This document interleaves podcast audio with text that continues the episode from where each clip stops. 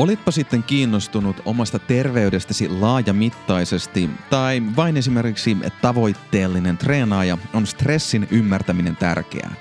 Ja nyt en tarkoita sitä arkista stressiä, joka kalvaa mieltä ja ärsyttää, vaan laajemminkin kaikkia niitä ärsykkeitä, jotka saavat meidän palautumis- ja sopeutumisresurssit liikenteeseen.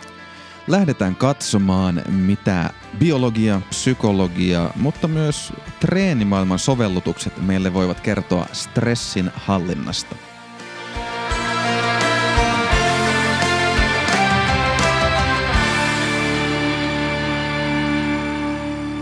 Tervetuloa Voimafilosofi-podcastin jakson numero 113 pariin. Minä olen Jonne Kytölä. Kaksi jaksoa sitten puhuttiin kurinalaisuudesta ja päättäväisyydestä ja siitä, miten sen sijaan, että kurinalaisuus olisi joku tavattoman mystinen ja kova ominaisuus, niin ehkä se onkin aika pehmeä juttu ja sellainen, jonka takana piilee monien inhimillisten tarpeiden tyydyttäminen.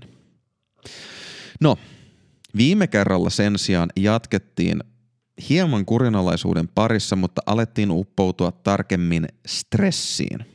Toisaalta siihen, mikä meitä ihmisotuksia yleisesti stressaa kaikkein eniten, ja niitä oli neljä juttua. Epävarmuus, tiedon puute, hallinnan menettäminen ja sosiaalisen tuen puute. Niin tämä oli yksi puoli sitä viime jaksoa. Vähän tutkii sitä, että miten noin neljä elementtiä, miten ne oikein pelittää, mitä suhteita niillä voisi olla. Mutta sen lisäksi uppouduttiin sitten äärimmäiseen stressin muotoon siihen, miten me koetaan äärimmäinen stressi, varsinkin jos se pitkittyy, nimittäin loppuun palaminen, burnout.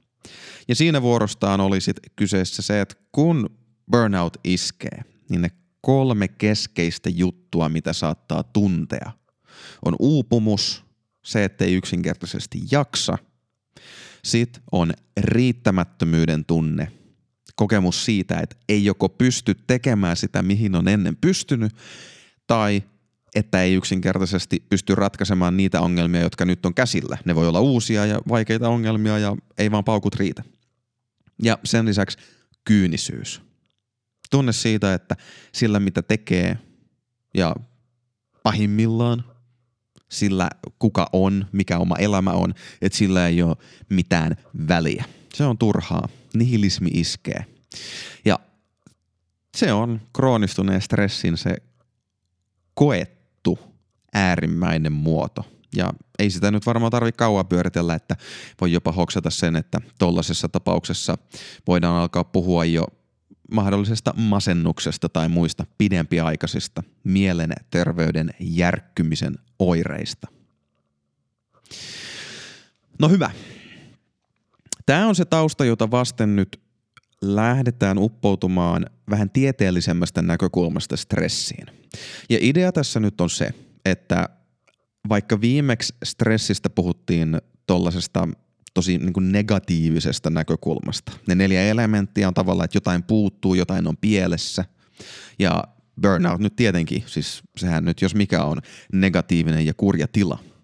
Niin nyt on tarkoitus näiden tulevien tieteellisten pohdintojen avulla alkaa ehkä vähän jotenkin tasapainottaa ja tyynnyttää sitä, että mitä stressistä oikein ajattelee. Ja siinä mielessä tässä nyt aletaan liikkua siitä niin stressisanan arkisesta käytöstä enemmän nimenomaan sinne tieteelliseen puoleen, kun puhutaan stressistä, englannin sana stress siis ihan vaan ärsyke. Että me elävät olennot, organismit, me kohtaamme jatkuvasti erilaisia ärsykkeitä, erilaisia stressejä, tälle vapaasti suomeksi väännettynä. Niin mistä siinä hommassa on kyse ja voisiko sitä kautta oppia jotain mielenkiintoista siitä, mitä me vaikka sitten myös siellä kuntosalin ja ravinnon puolella tehdään. Ja toden totta, treenaamisesta ja ruuasta en ole ihan kauheasti haastellut nyt kahden viime jakson aikana, mutta silti nämä teemat kurinalaisuudesta, stressistä, burnoutista ja nyt tästä tieteellisemmästä ärsyke kokonaisuudesta, niin ne pyörii aina siellä treenin ja ruokavalion palautumisen taustalla. Tänään ensimmäisenä katsotaan stressiä yleisesti, sitten hypätään yhteen treenimaailman esimerkkiin ja ihan lopuksi napataan vielä psykologian puolelta vähän keloja ja katsotaan mitä tästä sopasta tänään syntyy. Mutta hyvin yleisestä biologisesta näkökulmasta ajateltuna, niin puhutaan tällaisesta kuin GAS-ilmiöstä, General Adaptation Syndrome, eli yleinen sopeutumisoireyhtymä. mua, mua huvittaa toi sana oireyhtymä, niin kuin syndrome tossa, koska se kuulostaa jotenkin niin kuin sairaaloiselta, mutta tässä tapauksessa pointti on kuvata sitä, että me elävät olennot, niin me näytetään noudattelevan tätä yleistä periaatetta, jossa me tosiaankin sopeudutaan meidän ympäristöön, niihin ärsykkeisiin, joita siellä tulee vastaan. Ja tavallaan tämä on niin arkista, ilmiselvää, tavallista, että ei sitä edes tule ajatelleeksi, mutta loppujen lopuksi mitkään muut jutut maailmassa kuin elävät jutut ei tee näin. niin se on, se on aika ällistyttävää. No, tässä GAS-ilmiössä, jonka biologi, fysiologi Hans Selye aikanaan nimesi, niin on peruskaava se, että me ihan ensiksi kohdataan jokin ärsyke. Se on se, mistä homma lähtee liikenteeseen. Me kohdataan joku ärsyke ja ihan ekaksi tapahtuu semmoinen pieni dippi, semmoinen pieni humahdus meidän toimintakyvyssä. No jos sen tapauksessa iso, jos tulee oikein shokeraava tilanne. Mutta joka tapauksessa aluksi tulee semmoinen, että oh, mitä tapahtuu, hetkonen, seis. Sitten kroppa laittaa resurssit liikenteeseen, stressihormonit nousee, laitetaan sokeria verenkiertoon, rasvaa verenkiertoon, koneet käyntiin ja sitten alkaa meidän reaktio sitä stressiä vastaan. Jos me onnistutaan vastaamaan siihen stressiin riittävällä tavalla, niin sitten nämä meidän elintoiminnot, psykologiset olotilat, niin ne tasaantuu ja me päästään palautumaan. Mutta joskus näin ei käy ja silloin stressi kroonistuu, niin kuin siinä loppuun palaamisen tapauksessa, ja me aletaan lähestyä pysyvää uupumustilaa ja no, jos oikein uupuu, niin silloin resurssit loppuu ja se on sitten nirri pois. Mutta pääsääntöisesti ne on aika harvinaisia tilanteita, jos arkielämää miettii. Se, mikä tämän sopeutumiskyvyn pointti on, on myös aikanaan jaksoissa 29 ja 30 käsitelty homeostaasin ja allostaasin ylläpitäminen. Homeostaasi saattoi olla se hieman tutumpi käsite ehkä Bilsan tunneilta.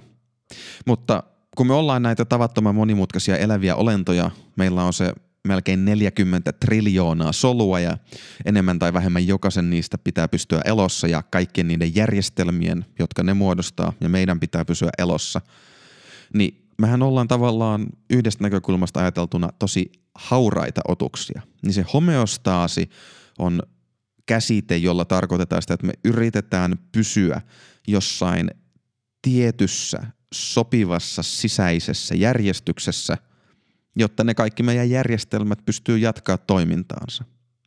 No se allostaasi, joka ehkä loppujen lopuksi oli hieman tarkempi, hieman jotenkin syvällisemmin ajateltu kenties, niin se allostaasin käsite oli se, että no ei me nyt yritetä varsinaisesti pysyä just ihan jossain tietyssä olotilassa pelkästään, vaan ennemmin, että me pystytään, ei, ei, ei pystytä, vaan pyritään, me pyritään olemaan monipuolisesti toimintakykyisiä.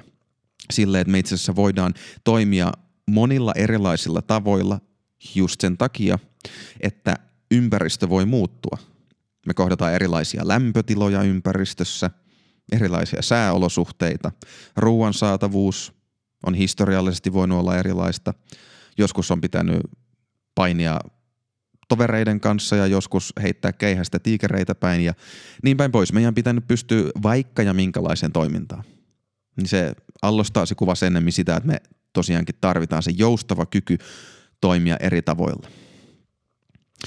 No, tämä GAS-periaate, GAS-periaate, niin siihen liittyy läheisesti myös sit enemmän treenimaailmasta tuttu. Ja eka kertaa törmäsin tähän seuraavaan käsitteeseen, niin Mark Rippetoen ja Andy Bakerin kirjassa Practical Programming, joka on hyvin, hyvin no, käytännönläheinen ja aika klassinen tämmöinen voimaharjoittelun ohjelmointia käsittelevä opus, niin siellä puhuttiin myös tästä GAS-periaatteesta, mutta sitten SRA-syklistä, toinen kiva lyhenne. Stress Recovery Adaptation sykli, joka oikeastaan kuvaa tota edellä mainittua GAS-hahmottelua, että me aluksi kohdataan stressi, sitten me palaudutaan ja sitten me sopeudutaan. Ja no treenaajien näkökulmasta, tavoitteellisten muutosta hakevien ihmisten näkökulmasta, niin se on tässä stressisopeutuminen, anteeksi, stressi palautuminen ja sopeutuminen syklissä relevanttia se ero palautumisen ja sopeutumisen välillä. Nimittäin, jos me kohdataan stressiä, me palaudutaan siitä, niin silloinhan mikään ei varsinaisesti muuttunut. Mutta jos me kohdataan stressi, palaudutaan ja siitä meillä riittää vielä resursseja sopeutua, tulla paremmaksi sietämään sitä stressiä, niin siitä meissä tapahtuu varsinainen muutos.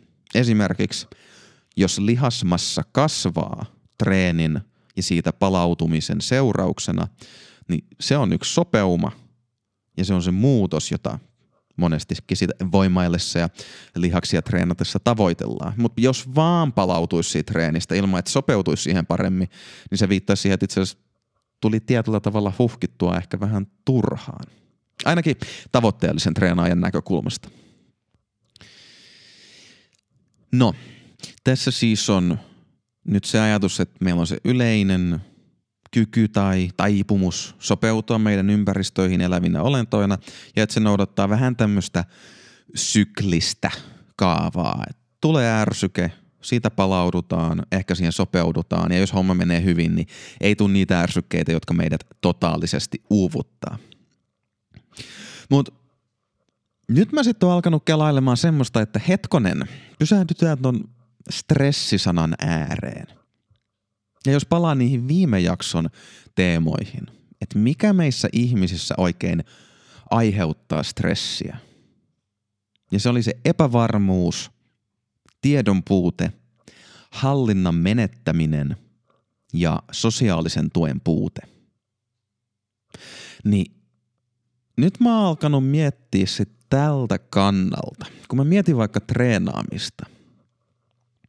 Että hetkonen, niin kun, kun puhutaan siitä, että pitää treenaa riittävän kovaa, että tapahtuu muutosta, niin hyvä sen ymmärtää jotenkin fysiologisesta näkökulmasta, että jos haluaa, että voimantuotto kehittyy, lihasmassa kasvaa – nämä jutut, mitä salilta monesti haetaan, kunto kasvaa tälleen yleisesti sanottuna, niin okei, sit sun pitää tehdä niitä juttuja, mitkä niinku kroppaa rasittaa. Jo, joo, mutta mä oon alkanut miettiä sillä tavalla, että eikö treeniäkin voisi ajatella itse asiassa, että siinä on pyrkimys annostella sopivasti – epävarmuutta, hallinnan menettämistä ja tiedon puutetta. Ja no, se sosiaalisen tuen puute on vähän kysymysmerkki, mutta kun mä mietin niin semmoista sopivan rankkaa treenaamista, niin kyllä siinä on jonkin verran epävarmuutta ja hallinnan menettämisen tunnetta mukana. Toki on, on mulla siis paljon kokemuksia siitä, että, tai paljon ihan siis merkittävä määrä kokemuksia siitä, että treenaa oikeasti liian kovaa. Että on treenannut sellaisella tavalla, että se jotenkin se sit koko tilanteesta jää jälkikäteen semmoinen niin epävarma fiilis silleen, että mä, niin kuin, mä oikeasti jotenkin menetin hallinnan vaikka jotenkin siitä mun sisäisestä olotilasta, miljööstä, että mun piti niin, kuin niin paljon kaivaa itsestäni irti, että sille, sen sijaan, että se, niin kuin se tilanne olisi ollut jotenkin hyvässä tasapainossa jonkun niin kuin uteliaisuuden, innon ja itsevarmuuden, päättäväisyyden kanssa, niin sit sieltä kohosi niin paljon jonkinlaista väkisin väännettyä aggressiivisuutta, jolla mä yritin peittää sitä, että mua oikeasti pelottaa ja ahdistaa vaikka joku ennätyssarja tai ennätysmaksimi niin paljon, että se jotenkin se meni yli. Ja mä luulen, että semmoisissa tapauksissa niin kuin ollaan menty liikaa sinne ylitse, ylenpalttisen stressin puolelle sen sijaan, että se olisi ollut sopivasti hallittu. Toki, jos oot kisaaja tai tota, pointtina on saada itsestä kaikki tehot irti, niin silloin joutuu pelaamaan enemmän sen kanssa, että kuinka pitkälle sinne, jos nyt sanoisi pimeälle puolelle puskee. Mutta pääsääntöisesti mä sanoisin, että semmoinen niinku sopiva määrä epävarmuutta, sillä että se vähän niinku herättää oman mielenkiinnon. Sopiva määrä hallinnan menettämistä, että on vähän sellainen olo, että mä en ole ihan varma saako mä tämän tehtyä, mutta on mulla aika hyvä fiilis siitä.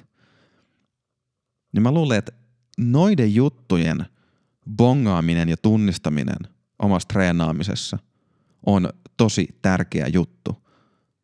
Ja että ne on tämmöisiä vähän niin kuin, myös aika psykologisia. Ne ei ole pelkästään sitä, että onko se treeniohjelma jotenkin paperilla fiksu, vaan se on niin kuin sitä sisäistä vuoropuhelua tai jos otetaan se sosiaalinen tuki mukaan, niin mahdollisten treenikamereiden tai valmentajan kanssa – neuvottelua ja toki niin kuin valmentaja tarkkailee sitä toimintaa, jos ajattelisin näin, että hyvä valmentaja tarkkailee kehon kieltä ja sanavalintoja ja olemusta kokonaisuutena siinä, että miten se toinen tyyppi reagoi eri juttuihin, kuinka hyvin neuvot menee perille tänään ja niin päin pois.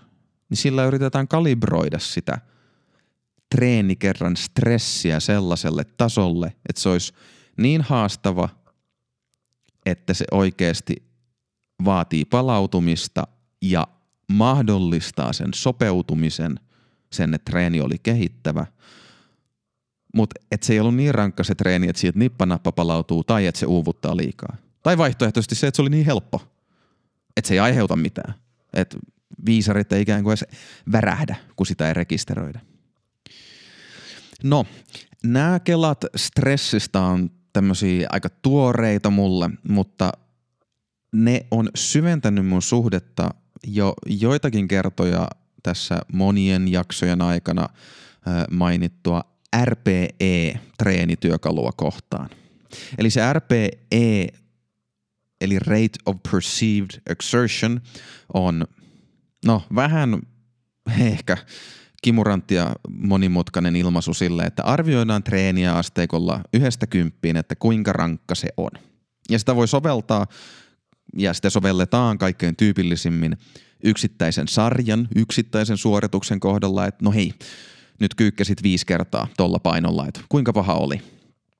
Mutta sitä voi ihan hyvin soveltaa vaikka kokonaiseen treenikertaan tai treeniviikkoon, kun siinä vaan kysytään, että no asteikolla yhdestä kymmeneen, kuinka rankka tämä oli. Sarjojen kontekstissa sillä vielä yleensä tarkoitetaan sitä, että no jos oli kymppi kautta kymppi, niin se oli niin kuin maksimi. Enempää en olisi pystynyt tekemään. Ja sitten aina kun siitä asteikosta tiputetaan yksi numero pois, niin se kertoo, että no oisin varmaan voinut tehdä yhden toiston enemmän. RPE 9, no yksi jäi varaa. RPE 8, kaksi jäi varaa. Ja tämä RPE on niin tämmöisenä varsinaisena käsitteenä tullut aika suosituksi voimaharjoittelun puolella viimeisen 15-20 vuoden aikana. Kestävyystreenipuolella mä oon saanut sen käsityksen, että tällä on jo pidempi historia ja toki siis vaikkei sille nyt ole ollut tämmöistä hienoa nimeä kuin Rate of Pursued Exertion, niin koetun, koetun pinnistyksen taso, niin, niin onhan nyt ihmiset läpi historian arvioineet sitä, että oliko tämä juttu mulle rankka vai ei. Mutta nyt meillä on siihen semmoinen numerotaulukko, niin se tekee hommasta ehkä vähän selkeämpää. Niin nyt mä alkanut miettiä, että hetkonen, niin, eikö tässä saa just koetun stressin hallinnasta kyse. Siitä, että yritetään annostella se stressin taso, se, että kuinka paljon me nyt kohdataan, kuinka paljon me laitetaan meidän keho kohtaamaan epävarmuutta ja hallinnan menettämistä. Koska omalla tavallaan onhan se, että otat raskaan kyykkytangon niskaan tai alat maasta vetää tai juokset jotain hillittömiä sprinttejä juoksumatolla tai mitä tahansa, niin ne on omalla tavallaan epävarmoja tilanteita, jossa voi sen hallinnan menettää. Ne on stressaavia tilanteita, niin tällä RPEllä pystyy hyvin konkreettisella tasolla kysymään itseltä, että hei, missä tämä mun stressitaso menee ja onko se jotenkin järkevässä suhteessa siihen, mitä mä haluan saada aikaiseksi. Niin mä jotenkin ihan valtavasti tykkään tästä RPEstä, koska se ottaa sen treenaajan itsensä huomioon ihan eri tavalla kuin paljon perinteisemmät ohjelmointiin, voiko sanoa tyylit tai ehkä ihan vain niin merkinnät. Että kyykkää 5x5, 5 sarjaa, 5 toistoa kyykyssä tai tee näin ja näin paljon sarjoja ja toistoja 80 prosentilla maksimistasi. Niin noi kumpikin kertoo jotain, joo, mutta se RPE kertoo paljon lisää. Sillä voi helposti alkaa kalibroida sitä, että hei, tee 5 kertaa 5 silleen, että sun pinnistyksen taso pysyy siinä seiskan ja kasin välissä. Ja jos se meinaa nousta sen yläpuolelle, niin tiputa painoja sen verran, että se pysyy siinä. No minkä takia? No sen takia, että voiman kehittämisessä tällaiset 7-8 sarjat, 15, ne voi olla, ne on niin pääsääntöisesti tosi hyviä. Jos sä teet rankempia viikosta toiseen, niin yleensä siinä kohtaa alkaa uuvuttaa liikaa. Aha, okei, okay, no hyvä. Mutta ei sitä voi noin vaan arvioida jollain tämmöisillä mittareilla, jotka ei sulta itseltä kysy, että kuinka rankka se oli. Jos mä vaan kirjoitan, että teet tällä painolla tai tällä prosentilla, niin voi olla, että sun kokemus siitä, että oli liian helppoa tai oli liian rankkaa. Ja sit sitä hommaa pitää kalibroida. Eli, no siinä on jo kolme, kolme kivaa lyhennettä. GAS, General Adaptation Syndrome. SRA, stressi, Stress Recovery Adaptation ja RPE, Rate of Perceived Exertion. Kaikenlaisia termejä. Mutta eiköhän tässä olla vielä ihan tolkun asialla. Mainittakoon tässä kohtaa vielä ennen kuin hypätään sitten vielä hetkeksi sinne psykologian puolelle. Yksi näkökulma, mikä voi korostaa sitä, miksi treenikuormituksen tai laajemmassa mielessä stressin hallinta on niin tärkeää – ja myös se, että miksi krooninen stressi on aika nihkeä juttu. Nimittäin silloin kun stressi on sopivaa, sopivalla tasolla, niin nimenomaan se SRA-sykli, stressi, palautuminen ja sopeutuminen sykli, niin se pääsee oikeasti toteutumaan. No mitä se tarkoittaa, että se pääsee toteutumaan? Se tarkoittaa sitä, että tilanteesta tilanteeseen me saadaan itsessämme tarvittavat resurssit, tarvittavat toiminta, käyttäytyminen liikenteeseen.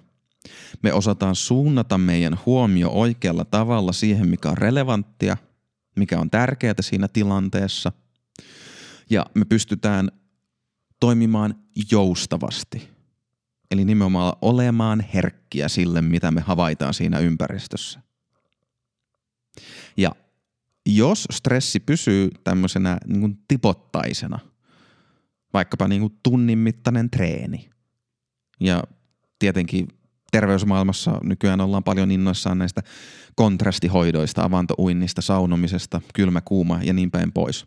Niin tämmöiset niin kuin hallitut annokset stressiä on sellaisia, että ne nimenomaan saa sitten sen palautumis- ja sopeutumisprosessin hyrräämään vähän aikaa sen jälkeen, kun se stressi on laantunut.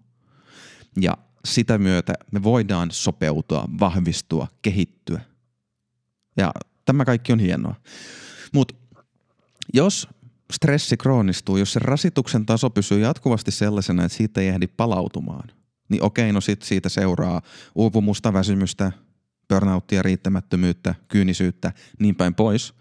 Mutta sitten esimerkiksi niin psykologisella tasolla, Se, miten meidän aivot alkaa toimia, että nimenomaan ne aivoalueet, jotka siinä hyvän stressin, hallitun ja vaihtelevan stressin ja palautumisen kohdalla toimi tosi hyvin, jotka piti meidän päätöksentekokyvyn ja joustavuuden hallinnassa, niin ne alkaa sammua ja väsyä. Ja meistä tulee yhä enemmän meidän tottumusten mukaan toimivia. Me, meistä, me lakataan olemasta niin tavoitteellisia ja homma menee selviytymiseksi. Ja eihän tämä ole hyvä juttu. Me, me, jos menettää oman joustavuuden, jos menettää kyllä reagoida eri tilanteissa sillä tavalla, että pystyy olemaan monipuolisesti tai ottamaan itsestään monipuolisesti irti niitä asioita, mitä tarvii, niin eihän se nyt ole missään nimessä hyvä juttu. Ja mä itse asiassa luulen, että tässä on yksi syy, minkä takia nykyään puhutaan paljon siitä, että pitäisi saada ne tavat, habits, pitäisi saada ne kondikseen – koska se on ihan totta, että silloin kun stressi on kovaa, joko pitkäaikaisesti tai kun me ollaan nälkäisiä, vihasia, väsyneitä, yksinäisiä, mitä tahansa, niin silloinhan me aletaan romahtaa niiden meidän tottumusten varaan, olkoonkin ne käyttäytymistä tai ajatusmalleja, sitä mitä me ollaan totuttu tekemään, koska meidän kyky olla joustavia ja arvioida tilannetta kokonaisvaltaisesti heikkenee. Niin silloin, jos ne omat tavat on kondiksessa, niin sit ainakaan ei tipahda sen stressin seurauksena niin pahasti semmoisiin tapoihin, jotka vielä syventää sitä stressiä. Mutta samalla mä jotenkin haluaisin ajatella, että se niin kun tapojen ja habittien korostaminen, niin ei se riitä, koska kyllä meidän pitää pystyä myös sit silloin, kun me ei olla niin stressaantuneita, toivon mukaan, kun me ei olla niin stressaantuneita, niin päivittämään niitä meidän tapoja jollain fiksulla tavalla, olemaan herkkiä, tarkkaavaisia sen suhteen, että mitä tässä tilanteessa pitää tehdä. Ja silloin vaan, että on jotkut tavat toimia, niin se ei riitä. Silloin pitää olla aktiivisempi, silloin pitää olla joustavampi ja muovautuvampi. No hyvä. Mikä sitten se on se psykologinen yleinen periaate? Mä nyt heitä vielä, kauhean monessa jaksossa ei ihan hirveitä termiviidakkoja ole tullut, niin otetaan nyt vielä yksi. Nimittäin eräs 1900-luvun tunnetuimmista psykologeista on kehittänyt kiintoisan teorian. Nimittäin Lev Vygotsky. Hän höpöttelee sellaisesta kuin lähikehityksen vyöhykkeen malli – Zone of Proximal Development on se, mistä hän puhuu. No, hänen tässä mallissaan jutun juju on se, että ekaksikin meillä on kolme eri vyöhykettä. Monessa, monessa tapauksessa tässä voi olla nyansseja, mutta pysytään perustasolla. Ensimmäinen vyöhyke siinä, kuka sä oot ja mitä sä teet, on sulle tuttu ja turvallinen – se, missä sä tiedät, miten homma toimii. Eli se mesta, missä on kaikkein vähiten epävarmuutta, vähiten hallinnan menettämistä, vähiten tiedon puutetta, eniten sosiaalista tukea. Se on se sun zone ykkönen, vyöhyke ykkönen. Ja siellä sä pärjäät ihan itsenäisesti ilman suoraa muiden tukea esimerkiksi. Sitten on se varsinainen lähikehityksen vyöhyke, Zone 2. Ja siellä alkaa jo se epävarmuuden hallinnan ja muiden näiden stressin elementtien määrä nousta. Tulee enemmän haasteita vastaan, mutta se on se mesta, missä sä pystyt kehittymään. Eritoten, jos sä saat tarvitsemaan tukea – kokeneemmilta tyypeiltä, viisaammilta tyypeiltä, ymmärtäväisiltä tyypeiltä tai ihan vaan tutuilta. Nimittäin pongasin jopa semmoisen tutkimuksen, ei sinänsä ehkä yllätä, että ihmiset sietää kipua paremmin, jos tuttu ihminen pitää heitä kädestä kiinni. Hmm, no miettii vaikkapa lapsen lääkärikäyntiä äidin kanssa. Ja hekin sietää, ei ihan niin hyvin, mutta kuitenkin jonkin verran paremmin kipua vielä vieraan ihmisen seurassa, kun sitten taas yleensä ihmiset kokee kivun kaikkein voimakkaimmin yksinään. No, tähänkin on varmasti poikkeuksia, mutta perustasolla noin. Eli erilaisin tukimenetelmin siellä tasolla kaksi voi pärjätä. Ja mä väittäisin, että tässä se äsken mainittu RPE on todella tärkeä työkalu, koska treenissäkin pyritään tänne lähikehityksen vyöhykkeelle. Pyritään saamaan, pyritään kalibroimaan treeni sellaiselle tasolle, että se oikeasti kehittää meitä, mutta että se ei mene överiksi. Ja sitten on se viimeinen. Pelottava, vieras, mahdottomia ongelmia ja vaaroja sisältävä tuntematon maailma, vyöhyke kolmonen, se missä me ei pärjätä, ei yksin eikä tuen kanssa. Toki meidän ihmisten maailma, meidän kulttuuri tässä planeetan pinnalla tukee meitä monella tavalla, mutta jos nyt päädyt sata kilometriä tonne ylöspäin, niin siellä voi aika nopeasti happi loppua ja tulla kylmä. Eli meillä todellakin on olemassa aika tiivisti määritelty se ympäristö, missä me pärjätään. Puhumattakaan siitä, että ei me aina ihmiset tule toistemmekaan kanssa toimeen. Niin siinä on noin kolme perustasoa ja niin kuin mä sanoin, niin mä jotenkin ajattelisin, että kehittävä treeni on pyrkimystä hengailla tuolla tasolla kaksi siellä lähikehityksen vyöhykkeellä onnistuneesti. Ja tätä kuvaa hyvin mun mielestä, esimerkiksi mä nappasin tällaisen lainauksen kuuluiselta kahvakuulailijahemmolta Pavel Tsatsolinelta. Jos googlaa Pavel ja kettlebells, niin löytää vaikka ja kuinka paljon kamaa, niin häneltä vapaasti suomennettuna tämmöinen lainaus kuin raskaiden painojen nostelu ilman liikaa stressiä on puhdas ilo. Niin toi kuvaa aika hyvin sitä, mistä siinä lähikehityksen vyöhykkeessä on kyse. Että tehdään jotain haastavaa, jotain kehittävää, mutta ilman sitä liikaa stressiä, ilman sitä liikaa huolta, jossa ahdistus, pelko, negatiiviset tunnetilat alkaa ottaa meistä vallan, niin silloinhan homma pelittää hyvin.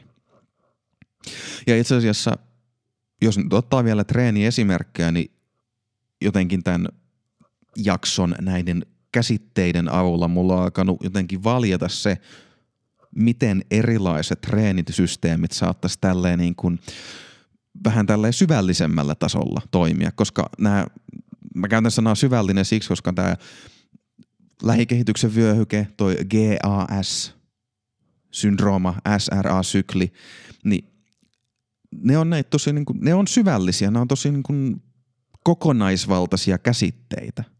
Jos kuuntelit jaksoja ö, siellä 106, 107, 108 paikkeilla, niin siellä puhuttiin paljon siitä, että miten näitä erilaisia abstrakteja käsitteitä voisi ymmärtää ja hahmottaa, että mitkä on niiden hierarkiat. Niin nämä on hierarkian tosi korkealla tasolla. Että näiden avulla voi ymmärtää tosi monia ilmiöitä. Sitten jos mennään yksityiskohtiin, niin sitten pitää alkaa täyttää niitä jollain niin kuin yksin, yksityiskohtaisemmilla käsitteillä, mutta jos miettii, että stressi, sopeutuminen, lähikehityksen vyöhyke, niin ne pätee melkein kaikkeen. Niin No nyt, nyt, nyt tavallaan me mentiin vähän hutimaalista, mutta puhuttiin niistä treenimenetelmistä. Niin yksi klassikko treenimenetelmä on venäläisen Boris Sheikon Sheiko-voimanosto-ohjelmat voimailun puolella. Ne on sellaisia, että niistä tehdään tosi paljon semmoisia ei niin kauhean haastavia sarjoja. Ja ne on lyhyitä sarjoja, sille tekniikka kehittyy, homma pysyy tälleen niin kuin virkeänä, tehokkaana, mutta treenikertoja on tosi paljon. Saatetaan kyykätä kolme, neljä, viisi, kuusi, seitsemän, jopa kahdeksankin kertaa viikossa. Ja sama voi koskea penkkipunnerusta ja maastavetoa. Sitten taas kuuluisa kehonrakentaja aivan hillittömillä reisillä varustettu Tom Platz. Niin hän aktiiviurallaan treenasi yleensä jalkojaan kerran kahdessa viikossa – ja ne oli niinku hillittömiä, aivan hillittömiä treenejä, jossa otettiin ihan kaikki irti, mikä lähtee ja senkin jälkeen otettiin vielä aika paljon enemmän irti. Aina 15 lisää. Pitkiä sarjoja, hirveä määrä tuskaa, maitohappoa ja ahdistusta. Niin sitten jos miettii, että hetkonen, eikö nämä kumpikin treenimenetelmä tavallaan kuitenkin voi osua pitkällä aikavälillä siihen lähikehityksen vyöhykkeeseen? Kun jos miettii, että se Sheiko ikään kuin annostelee niitä stressisykäyksiä, semmoisia vähän niin kuin suupaloja monta kertaa viikossa. Ja siitä kehittyy sit se kokonaiskuva. Sitten taas tämä Platz, niin hänellä oli toisenlainen, että annetaan kerran kahdessa viikossa sellainen tälli, että sä et edes kahteen viikkoon halua katsoakaan niitä jalkapodauslaitteita. Mutta kokonaiskuvassa noin kumpikin saattaa itse asiassa osua siihen, mistä pitkäjänteisesti voi hyvin palautua ja sit saada vielä aikaan ne toivotut sopeumat. No joo, paljon asiaa, tieteellistä kontekstualisointia ja vähän tämmöistä ehkä stressin maineen puhdistamista tavallaan, että ei se ole huono juttu, vaan kyse on siitä, että saako annosteltua sopivasti ja toki, että mitä varten sitä stressiä kokee. Hyvä. Tässä stressin taustalla piilee sitten ensi kerran aihe, nimittäin vireystila. Ja ensi, kerrat, ensi kerralla tullaan puhumaan siitä, että miten me erilaisilla vireystiloilla kohdataan erilaiset tilanteet ja siihen nimenomaan vaikuttaa se, että millä tavalla stressaavaksi me koetaan se tilanne. Ja ollaanko me siellä tutulla vyöhykkeellä, ollaanko me siellä lähikehityksen vyöhykkeellä vai ollaanko me päädytty jopa sinne kolmannelle tasolle, missä me ei kerta kaikkiaan enää pärjätä. Ja ihan tämmöisenä aktivointina vaan, että vähän tietää mitä on siis tulossa, niin vireystilaanhan liittyy vahvasti nämä taistele- ja pakenereaktiot, jäätymisreaktio, jos homma menee överiksi, kroonisen stressin kohdalla se masentuminen ja lamaantuminen, mutta sitten myös erilaiset rauhalliset mielentilat. Semmoiset, missä tykkää hengailla kavereiden kanssa ja jos siitä vähän pääsee vielä vire- vireämpään tilaan, mutta ei päädy sinne taistelle- ja pakennetilaan, missä varsinaiset klassisesti stressaavat asiat kohdataan, niin sitten päästään myös sinne flowhun, mitä ainakin omasta mielestäni toi äsken mainittu Pavel Tsotsulinen lainauskuvasti, ja sehän oli myös teema, josta ollaan aikanaan jaksoissa about 85-88 puhuttu. Mutta ensi kerralla vireystilaan. Katsotaan, mitä siitä voi oppia. Kiitos kuuntelusta. Jos jakso sai ajatukset liikkeelle tai opit jotain uutta, niin rohkaisen jakamaan jakson somessa tai vinkkaamaan sen ystävälle, hyvän saan tutulle tai vaikka sitten vihamiehelle. Lisäksi olisi mainiota, jos hyppäisit mukaan seuraamaan meikäläistä Instagramissa at jonne-voimafilosofi, sillä mä olisin kiinnostunut kuulemaan sun omin sanoin, että mitä ajatuksia tai kysymyksiä sulle jäi tästä jaksosta. Se tältä erää. Kuulemiin.